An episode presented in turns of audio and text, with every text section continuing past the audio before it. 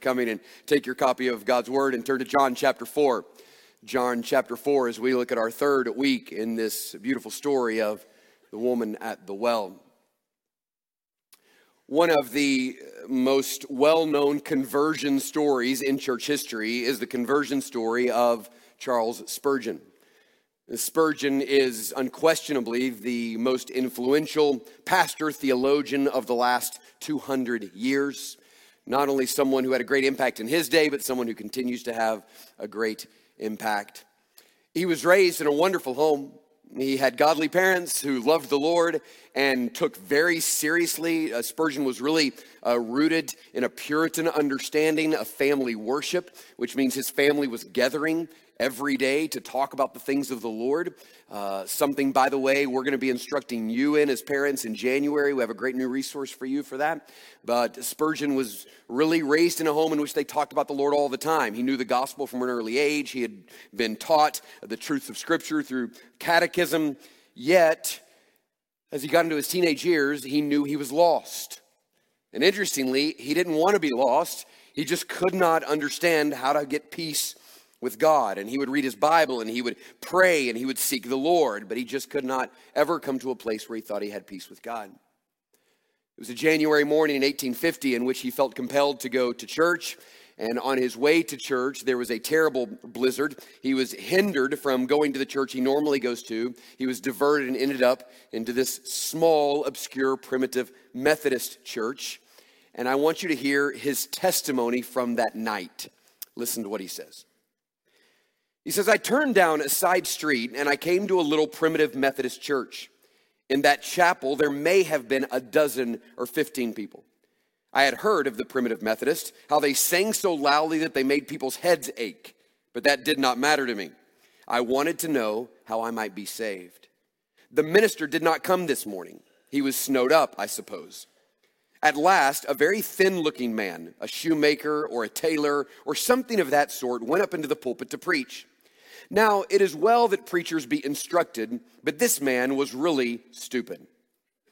He was obliged to stick to the text for the simple reason that he had little else to say. The text was, Look unto me, and be ye saved, all the ends of the earth. Isaiah 45:22. He did not even pronounce the words rightly, but that did not matter. There was, I thought, a glimmer of hope for me in that text. The preacher began thus. This is a very simple text indeed. It says, look. Now look and don't take a deal of pain. It ain't lifting your foot or your finger. It is just look. Well, a man needn't go to college to learn to look. You may be the biggest fool, and yet you can look. A man needn't be worth $1,000 a year to look. Anyone can look. Even a child can look. The preacher goes on. But then the text says, Look unto me. Ah, he said, many on you are looking to yourselves, but it's no use looking there. You'll never find any comfort in yourselves. Some say, look to God the Father. No, look to him by and by. But Jesus Christ says, look unto me. Some of ye say, we must wait for the Spirit's working. You have no business with that just now. Look to Christ. The text says, look unto me. Then the good man followed up his text in this way. Look unto me, I am sweating great drops of blood. Look unto me, I am hanging on a cross. Look unto me, I am dead and buried. Look unto me, I rise again. Look unto me, I ascend to heaven. Look unto me, I am sitting at the Father's right hand. O poor sinner, look unto me, look unto me. Spurgeon continues. When he had managed to spin out about 10 minutes or so, he was at the end of his tether. Then he looked at me under the gallery, and I dare so, with so few present, he knew me to be a stranger. Just fixing his eyes on me as if he knew all my heart, he said, Young man, you look very miserable. Well, I did, but I had not been accustomed to have remarks made from the pulpit on my personal appearance. However, it was a good blow. It struck right home. The preacher continued, And you will always be miserable, miserable in life and miserable in death if you don't obey my text. But if you obey now, this moment, you will be saved. Spurgeon says, Then lifting up his hands, he shouted, as only one primitive Methodist could do, Young man, look to Christ. Look, look, look. You have nothing to do but look and live. And Spurgeon says, I saw at once the way of salvation. I knew not what else he said. I didn't take much notice of it. I was so possessed with that one thought. I had been waiting to do 50 things. But when I heard that word, look, what a charming word it seemed to be. Look, until I could almost have looked my eyes out. There and then, the cloud was gone, the darkness rolled away, and that moment I saw the sun. And I could have risen that instant and sung with the most enthusiastic of them of the precious blood of Christ and the simple faith which looks alone to him. Oh, that somebody had told me this before. Just trust Christ and you will be saved. I think one of the reasons it's such a well-known and beautiful story is because of a great man we think Spurgeon to be, and yet the simple way in which he came to Christ. He says himself, there was a stupid preacher, a simple sermon, a small church, and a blizzard. And yet in that context, he was saved. And you wonder, how in the world a man like Spurgeon with a bad sermon and just a simple messenger coming up to preach, how is it that Spurgeon, in the midst of hearing day after day the gospel of Jesus Christ at home and being exposed to great preaching before, why was it that at that day he came to Christ? And the answer is this. The time was right. Spurgeon was ready. The Spirit was moving. And there was a faithful witness with a simple word of the gospel. Because of that moment, in that little small church on a snowy January morning, countless thousands and thousands have been saved and blessed. For the last 2 weeks, we have looked at this beautiful story of Jesus and the woman at the well. We saw 2 weeks ago how the mission is moving. Jesus is leaving Judea to go to Galilee. It is a little point of Acts 1:8 that the mission is moving out as Jesus is rejected by his own people. It says that Jesus is weary from the journey. He's tired. He's exhausted. Not just from the walk that he had taken that day, but just from the whole thing, all the tension, the pressure. He's physically, emotionally, spiritually, in every way he's tired. And so he just sits down on the desert floor and leans his back up against a well. It says in the text that he had to go through Samaria, which is not geographically true, but it is true because as John 3:8 says, the Spirit of God is like a wind that moves and we don't know where it's going. But what we know in John 4 is the Spirit is blowing towards Samaria. And Jesus has a woman there that he needs to meet. And so he engages her in a conversation that begins very vague and impersonal, a conversation that she does not understand. And I want to read us some of that starting in verse 7. It says, a woman from Samaria came to draw water. Jesus said to her, give me a drink, for the disciples had gone away into the city to buy food. The Samaritan woman said to him, how is it that you, a Jew, ask for a drink from me, a woman of Samaria? For Jews have no dealings with Samaritans. And I've said this every week. Verse 10, I believe the most important verse. Jesus answered her, if you knew the gift of God and who it is that is saying to you, give me a drink, you would have asked him and he would have given you living water. The woman said to him, sir, you have nothing to draw water with, and the well is deep. Where do you get that living water? Are you greater than our father Jacob? He gave us the well and drank from it himself, as did his sons and livestock. Jesus said to her, everyone who drinks of this water will be thirsty again, but whoever drinks of the water I will give him will never be thirsty again. The water that I will give him will become in him a spring of water welling up to eternal life. The woman said to him, sir, give me this water so that I will not be thirsty or have to come here to draw water. This is a vague and impersonal, in a sense, conversation that she does not fully understand. But what Jesus is trying to get her to understand is this, is that life without Jesus is never increasing thirst and ever decreasing satisfaction. Life without Jesus is ever increasing thirst, but ever decreasing satisfaction. But life with Jesus is ever decreasing thirst and ever increasing satisfaction. Life with Jesus is an ever-decreasing thirst because you're satisfied in him and ever-increasing satisfaction. But she doesn't understand, and so Jesus, like a good doctor, knowing that she will only understand the medicine she needs if she knows the problem inside of her, moves from vague and impersonal to very specific and very personal in her life. This is our text for last week, but I want to read it starting verse 16. Jesus said to her, go and call your husband and come here. The woman answered him, I have no husband. And Jesus said to her, you are right in saying, I have no husband, for you have had 5 husbands, and the one you now have is not your husband. What you have said is true. The woman said to him, sir, I perceive that you're a prophet. Our fathers worshipped on this mountain, but you say that in Jerusalem is the place where people ought to worship. Jesus said to her, woman, believe me, an hour is coming when neither on this mountain nor in Jerusalem will you worship the Father. You worship what you do not know. We worship what we know, for salvation is from the Jews. But the hour is coming and is now here when the true worshipers will worship the Father in spirit and truth. For the Father is seeking such people to worship him. And God is spirit, and those who worship him must worship in spirit and truth. The woman said to him, I know that the Messiah is coming, he who is called Christ. When he comes, he'll tell us all things. Jesus said to her, I speak to you, am he. That was our text for last week. If you missed that, I would encourage you to go back, as Jesus says that what the Father is looking for is those who have had a work of the Spirit of God done in their spirit, supernatural work, by which their spirit now loves God and longs for God and hungers and thirsts for God and worships God. Why? Because the Spirit of God has worked in their spirit and given them a desire to worship in spirit and truth. That's what God's looking for. And according to John 3, it is only the Spirit of God that can do that in our hearts. But that's what God wants. What does God want from us? He wants a heart that has been moved by the Spirit of God and therefore worships God. And now the story continues. After this incredible moment in verse 26, where for the very first time, Jesus acknowledges exactly who he is, we see a story much like Spurgeon's. We see a story of a very surprising witness and a very surprising work of God. And it's a great encouragement for us as we try to lead others to Jesus.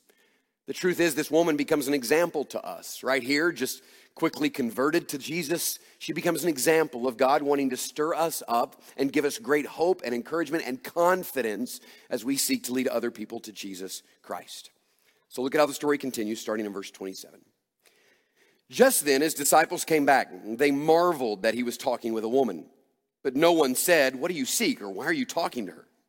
So the woman left her water jar and went away into town and said to the people, come and see a man who told me all that I ever did. Can this be the Christ? And they went out of the town and were coming to him. Meanwhile, the disciples were urging him, saying, Rabbi, eat. But he said to them, I have food to eat that you do not know about. So the disciples said to one another, has anyone brought him something to eat?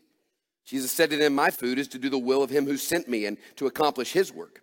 Do you not say there are yet 4 months, then comes the harvest? Look, I tell you, lift up your eyes and see that the fields are white for harvest. Already the one who reaps is receiving wages and gathering fruit for eternal life, so that the sower and the reaper, I love this, may rejoice together. For here the saying holds true, one sows and another reaps. I sent you to reap for that which you did not labor. Others have labored and you have entered into their labor. Verse 39, many Samaritans from that town believed in him because of the woman's testimony. He told me all that I ever did. So when the Samaritans came to him, they asked him to stay with them, and he stayed there 2 days. And many more believed because of his word. They said to the woman, it is no longer because of what you said that we believe, for we have heard for ourselves, and we know that this is indeed the Savior of the world. It is really a story of a surprising witness and a very surprising work of God that is intended to be a great encouragement to us, to motivate us as we leave this place today, to be more faithful and confident in the work that God is doing as we seek to lead others to Christ. So the story continues that the disciples came back. They had gone to get something to eat. We know that from what we read a moment ago. When they come back, it says that they marveled that he was talking with a woman. That is a word that probably should be translated a little bit stronger. The word marvel doesn't quite communicate it. It means to be astonished or amazed or extraordinarily shocked. They were extraordinarily shocked at what they saw because of who he was talking to. He was talking to a woman. That's exactly what they say. They were marveled that he was talking with a woman. No respectable rabbi would have found himself in this situation in this time. No respectable rabbi would have had a conversation with a woman alone like this. But this is not just a woman, it's a Samaritan woman. The Samaritans and Jews hated each other. We already saw Jews had no dealings with Samaritans. A Jew would not touch something a Samaritan had touched. If they touched something a Samaritan had touched, they would wash their hands because they got Samaritan on them. They would not drink out of a cup that a Samaritan drank after. Jesus breaking down that when he asked for her cup to get something to drink. And so he couldn't believe he was talking to a Samaritan and a Samaritan woman. And then she's a Samaritan woman of ill repute. She's a Samaritan woman that is coming at noon because of her reputation She's not only kind of an outcast from the Jewish people, she's an outcast from her own people. She goes alone at noon when no other woman was going to draw water because of her reputation. And it's hard to imagine for us how shocking it would be for the disciples to come back and see what they saw. The only illustration I could think of, and I hesitated not to use this, but imagine you're driving to downtown Athens and you're going to get something to eat, and you look on the side of the road as you're stopped at a stoplight, and there I am speaking with a woman of ill repute. Can I just say it that way? And you notice that. You say, wait a minute, is that Pastor Josh? I think that's Pastor Josh. Is that what I think? Well, that doesn't look right. You would be shocked. 1,000 times more than that were the disciples shocked. What you would have seen there would have been nothing compared to the absolute amazement the disciples had when they could not comprehend for a moment why in the world Jesus would speak to a woman and a Samaritan woman and a woman of ill repute. And little did they know the entire reason Jesus came to that well on that day at that moment is exactly to meet her. It's exactly why he was there. But I love what it says next, but no one said anything. No one was going to say anything. What they were thinking is, what are you doing? Because it says that. Why are you talking to her? But they were afraid to ask that question. They did not ask what he was doing. But verse 28 says, so the woman left her water jar and went away into the town and said to the people, come and see a man who told me all that I ever did. Remember, over the last couple of weeks, we've said that one of the most powerful cross-references to this passage is Jeremiah 2:13.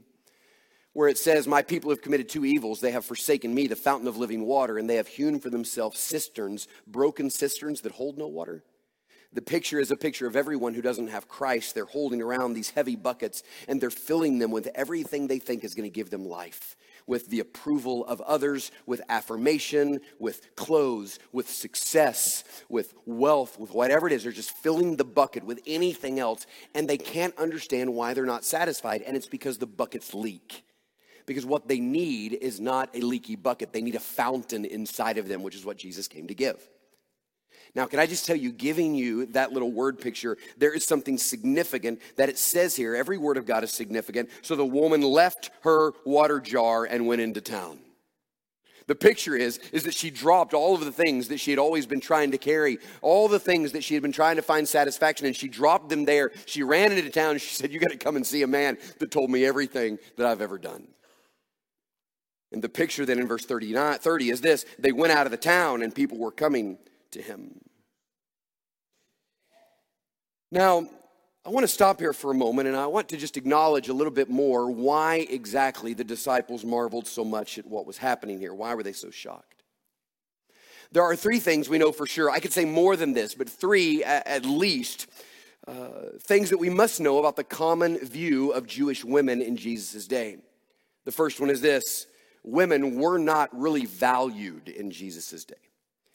They were seen as disposable. As a matter of fact, this is the reason we have all of this talk between the Pharisees and Jesus about divorce, because a man could divorce his wife in Jewish days with no cause whatsoever. He could just dispose of her and get another and another. It was only until about the third marriage in which they started to ask questions. A woman was really viewed as someone who existed to bear children for men and meet men's physical needs. That was it. And so there was no value of women in these days. They were also not taught. You know that women were not allowed to be taught the Torah.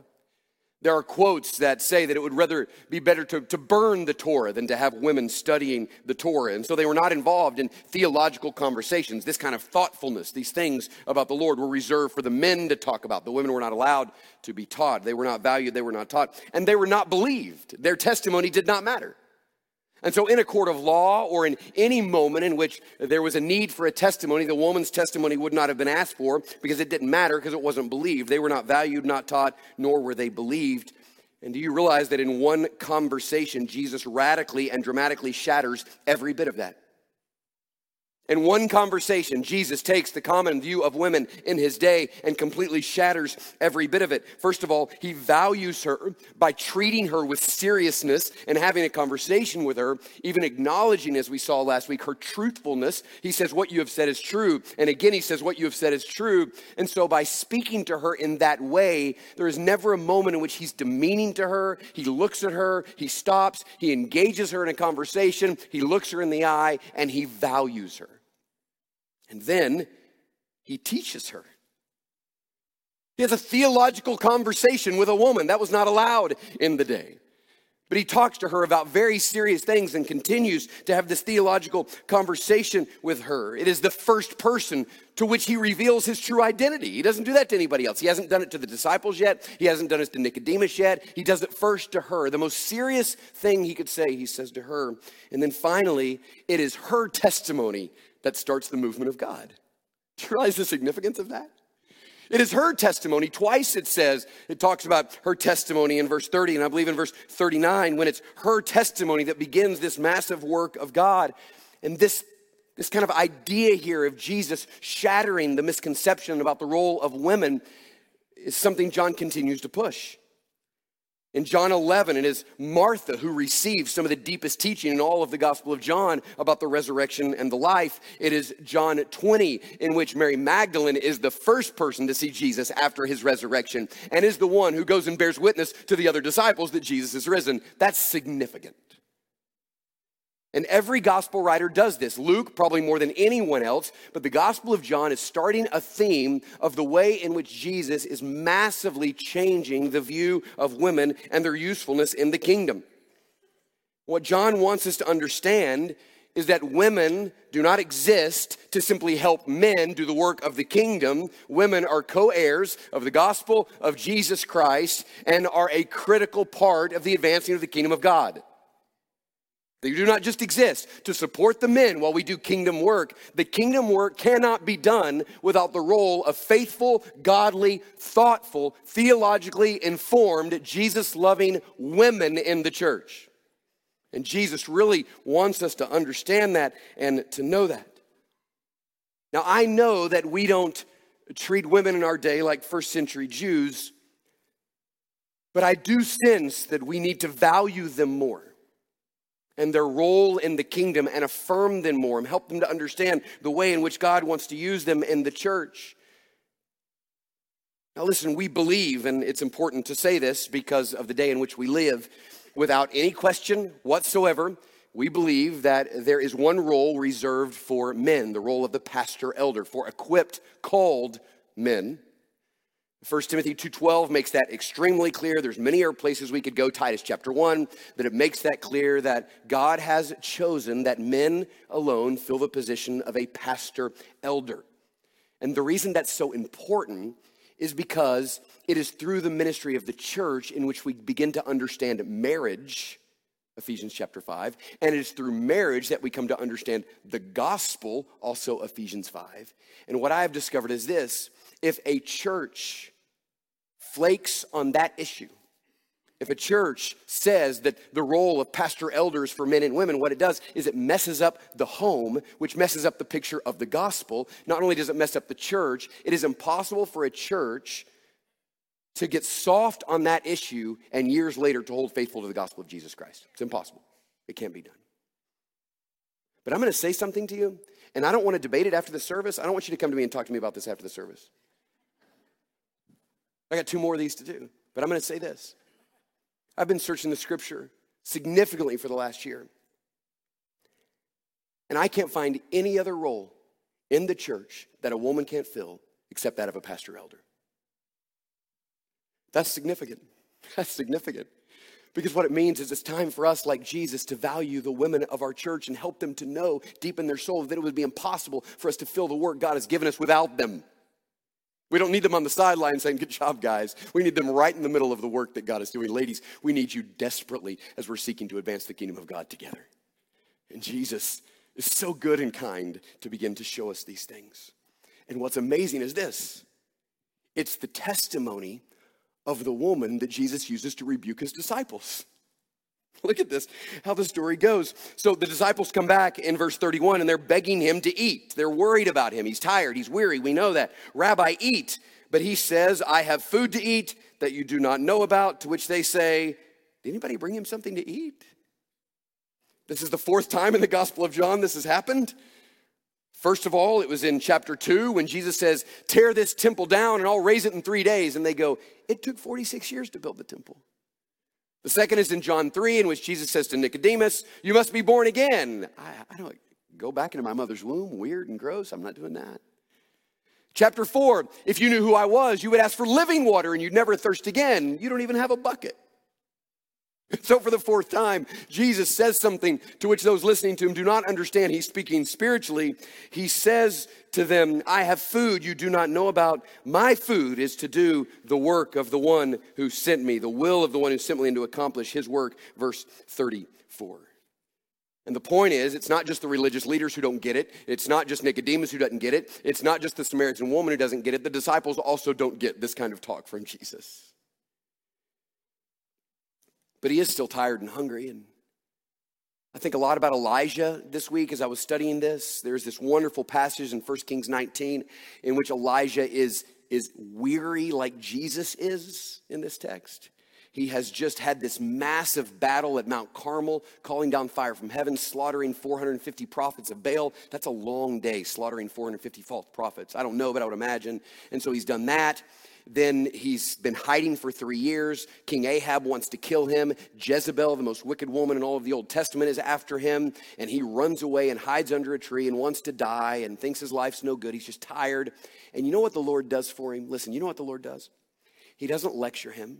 He doesn't say, Elijah, I told you to pace yourself. He doesn't say, Elijah, you should have slowed down. Elijah, you didn't read that leadership book I gave you. What he did is this. He gave him a hot meal and a nap. And then he put him back to sleep and gave him a second nap and a second hot meal. You know why? Because sometimes we just get tired and we're human beings. And sometimes the solution to our problems is not 1,000 complicated things. It's that you're tired and you need some time with Jesus and a nap and a good meal. So go apply that this afternoon.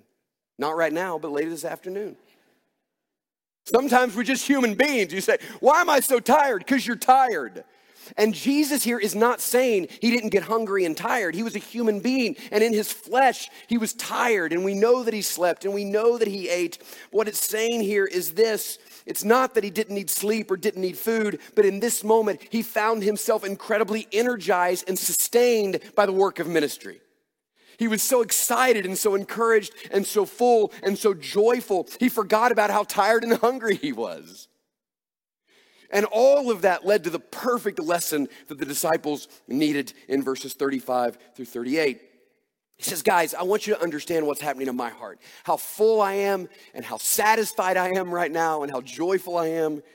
He says, guys, you say there are 4 months and then comes the harvest. And he's doing that thing again where he says something practical that they don't quite understand as spiritual. You look at it and you say, well, it's 4 months until the harvest. But I want to say to you, look at this in 35. Look, I tell you, lift up your eyes and see that the fields are white for harvest. Now, look here at me. Here's what's happening. Remember verse 30?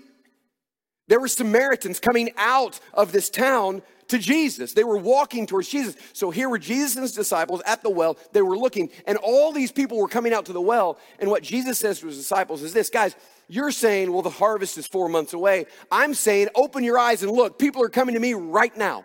Look at them. They're coming to me right now. And he says, guys, what I'm afraid is happening in you is you're thinking, well, someday when I know a little bit more, someday when I'm a little bit more equipped, someday when I sense this, and someday, to which Jesus says, would you stop talking about someday and open your eyes to what God's doing today? Right now, people are coming to me, and you're thinking, well, you know, someday I think maybe I'll be better equipped. And here's a Samaritan woman who literally knows almost nothing about Jesus, who is leading scores and scores of people to Jesus. He says in verse 36, already, right now, the one who reaps is receiving his wages and gathering fruit for eternal life, so that the sower and reaper might rejoice together. You know what I think Jesus is saying? He was saying there is a sower and there's a reaper right now. And what's happening is there is me and this woman who I talked to about the Lord, and we're sowing, and all of a sudden we're about to be reaping, and you know, this woman and I are rejoicing together. Why? Because we're about to see a bunch of people come to Christ. You know who's happy? The Samaritan woman. You know who else is happy? Jesus. You know who else is about to be happy? This whole town. There's like great rejoicing in the city. Why? Because while the disciples were out getting something to eat, Jesus was doing the work of the ministry, and the sowing and the reaping is taking place. For verse 37 says, for here the saying holds true, one sows and another reaps. I sent you to reap that for which you did not labor. Others have labored and you entered into their labor. Now, what I love about verse 38 is this, is is Jesus is saying, guys, here you are. I love this. And all these people are about to come to us, and they're about to get saved, and you're going to think, well, man, I tell you, we've had a good day. Hell, we really did good. And, you know, the truth, the only reason this happened is because this lady went out while y'all weren't doing anything and shared the gospel with people. She didn't even share the gospel. She just said, hey, you got to come and see this guy. And so certainly it's true. The point that I think he's making here is the point of 1 Corinthians 3, where it says Paul watered and Apollos, or Paul planted, Apollos watered, but God gives the increase. Certainly there are people all the time that are doing these little works of ministry. And oftentimes when we lead someone to Christ, the reason we led him to Christ is because 10 other people has already worked on him. We just got there at the right moment. But even more than that, we have to read John 4 in light of John 3. And we have to realize that one of the things that Jesus is saying here is that the Spirit of God is moving, and the wind of the Spirit, chapter 3, verse 8, is working. And the reality is all of us are getting in on the labor of someone else who has planted seeds, but even more so, we're getting in on the Spirit of God and the work that he is doing. And we walk by people every day, and we have no idea, but it could be that many of those we walk by, the Spirit of God is working and moving in their heart. God is the one who gives the increase, and Jesus wanted his disciples to see that the Spirit is always working, and people are always ready to be saved, and he wanted them to see the massive impact of a short conversation like this. And the reason I started with that Spurgeon story is because it's a story of the right time, with a people who are ready, with the Spirit moving, with a faithful witness, and a simple word, and a bad sermon, and someone got saved. Because the reality is this is the way the kingdom works. Oftentimes people get saved. Why? Just because the time is right, the Spirit is moving, they happen to be ready, and you can give them a really poor gospel presentation and they still get saved. Not because your presentation was great, but because God was working. And that's the point he's making to his disciples. Guys, you keep saying, well, maybe someday, stop, look around. The fields are white for harvest. People are ready to be saved. I think the encouraging thing here is that God wants us to understand that the Holy Spirit is preparing people to be saved, but what they just need is a witness. Can you hear me this morning? God is working and preparing people to be saved. That is not your work. The work that God needs is just someone who'd say something. It could be as simple as, hey, you got to come and meet this guy. Because do you realize how the text ends? Jesus did the rest of the work. He did the hard work. All this lady did is said, why don't you come and hear what is happening. And I think what God wants us to see this morning is, listen, is the time is now, and people are ready, and the person is you, and the joy that God wants to give you is real. The time is now, it's not later, because there's people that are ready. Why? Because the Spirit is moving, and I don't know who they are. God knows who they are, and so what do? We just go say something about the Lord. We give a little word. We start a little conversation. We invite someone to church or to a Christmas thing. We say, let me tell you what Jesus did, and all of a sudden, something's going to happen that you won't believe. They're going to get saved, not because you did a good job, because the time was right, and they were ready, and the Spirit was moving, and God used your faithful witness to do something incredible. That's what he wants the disciples to understand.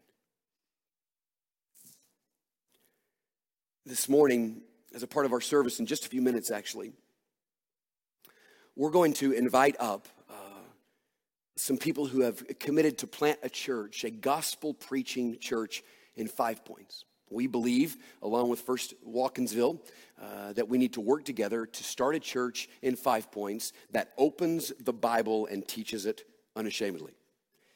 We need a gospel witness there. And so there are 30 people, some from Watkinsville, some from Prince. We have put in money, they have put in money, who are going to go and leave and start this church in January. And I couldn't help but thinking about them in this text. Because the reality is, think about how encouraging this should be for those who are going to start a new work. But think about how encouraging it should be for you as you walk into the holidays and you're thinking about lost people. Because here's the reality. What they want to see in Five Points, and what we want to see in Bogart, and what we want to see in Nepal and Peru and everywhere else we go, is verses 39 through 42. This is what we want to see. We want to see many Samaritans from the town believed in him because of the woman's testimony. He told me all that I ever did. So when the Samaritans came, they asked him to stay, and many more believed because of his word. This Five Points church, all they want to see is that. They want to see many believe because of the word that they heard. And all we want to see in our family and in our community is that. We want many to believe and many to believe. And you say, well, how does that happen? Well, in this case, it started with one God-ordained simple conversation. Here's an entire town giving their life to Jesus Christ. Why? Because one man had a simple conversation with a woman who did not fully understand, but she understood enough to say, you got to come meet this man. And Jesus did the rest. Why? Because you never know when the time is right and when the Spirit is moving, and how if you will just say something at the right time, someone is going to give their life to Jesus Christ. And somehow the Lord has to free us up from the weight of thinking we have to close the deal, or the sense that no one wants to hear us or no one wants to believe us, because the Spirit of God is moving in people all around us. John 3:18, the Spirit is moving, the Spirit is moving. You just have to open your mouth and say something. You say, well, I don't know if I got what it takes. Well, the Samaritan woman did not have what it takes. She had had about a 10-minute conversation with Jesus, and she started a great movement of God. You know, our Advent theme this morning is the theme of joy. And I love that because it says that the sower and the reaper in verse 35, they rejoice together. And I think the significance is as we read from our Advent reading in John 15, verse 11 this week, that Jesus says, these things I've written that you might have my joy, that my joy might be in you. What is the joy of Jesus? The joy of Jesus is walking in the fullness of the Spirit of God, being faithful to what God calls him to do, and just seeing God work time and time again. And can I say to you, there is no greater joy in all of life than just being a part of something that includes you because you were faithful, but more than that, demonstrates that well before you ever had a thought about this, the Spirit of God was working and moving, and you just got in on it on the right time. So here's what I want us to do this morning. I want us to have two times of prayer. I want us to have our normal time of prayer that we always do, get on our knees and pray. I want us to have a personal time like that, and then I want us to have a corporate time.